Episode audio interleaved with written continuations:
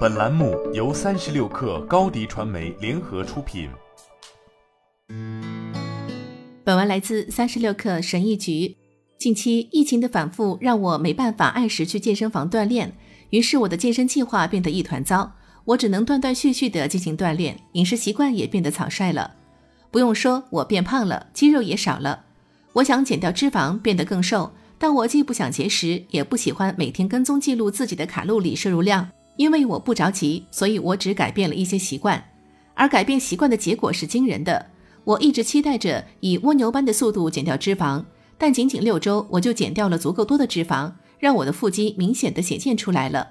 事实证明，这些不费功夫的习惯非常有效，所以我忍不住想与你分享一些我的经验。一、多吃高质量的蛋白质，每日推荐蛋白质摄入量为每千克体重零点八克。虽然这对一般的健康需求来说已经足够了，但如果要增肌减脂，你还需要摄入更多蛋白质。研究发现，每千克体重对应一点二至一点六克蛋白质为最佳。多亏了有鸡胸肉，我的蛋白质摄入量一直在最佳范围内徘徊。但在健身房都关门后，我也懒得只吃鸡肉了，于是就选择了劣质的蛋白质替代品豆块。一项研究发现，脂肪的显著减少伴随着肌肉质量的急剧增加。出于好奇，我将自己的每日蛋白质目标从一百三十克提高到了一百七十克，发现了以下变化：由于蛋白质本身具有较高的饱腹感，所以我下意识地吃得更少了，而且因为蛋白质更高的热效应，我的新陈代谢提高了。通过增加体内的氮平衡，高蛋白质使我的身体看起来更瘦，并增加了我肌肉的丰满度。身体的变化让我在健身房更加努力，从而导致了肌肉和力量的增加。所以要多吃蛋白质，做法也很简单，就是用瘦肉和富含蛋白质的食物代替你的一些其他食物。二、使用小型餐具。几个星期前，我把自己巨大的午餐盘子放到一边，开始使用一个小巧可爱的碗来吃饭。我还扔掉了晚上吃饭用的大勺子，换成了一个比茶匙稍大的勺子。这极大的帮助我达到了减肥的效果。有两个主要原因可以解释这一微小变化的强大力量。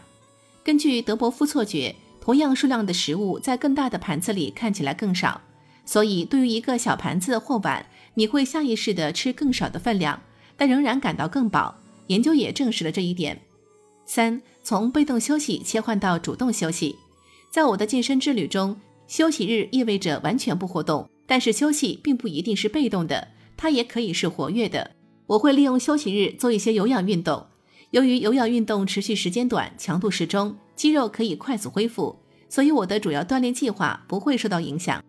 事实上，除了帮助减掉脂肪，增加的小肌肉还可以消除肌肉的不平衡，使我的身体比例更美观。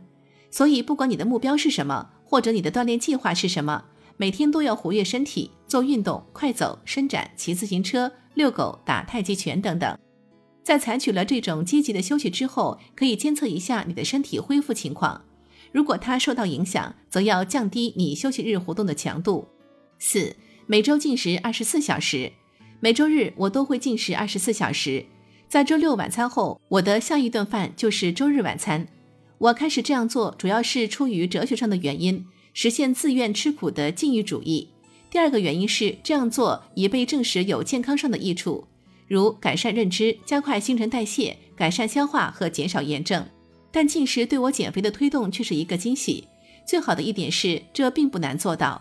晚餐后的活动和睡眠占用了十个小时，你只需要坚持十四个小时就能做到进食，而且这还能提高工作效率，因为没有吃饭的干扰，也没有餐后的困倦。我发现自己能够在大量的时间里专注的工作。如果二十四小时似乎很难，那就从十六小时开始。这就像每周间歇性进食一次。在适应了二十四小时的进食后，我计划尝试三十六小时和四十八小时的进食。好了，本期节目就是这样，下期节目我们不见不散。高迪传媒为广大企业提供新媒体短视频代运营服务。商务合作，请关注微信公众号“高迪传媒”。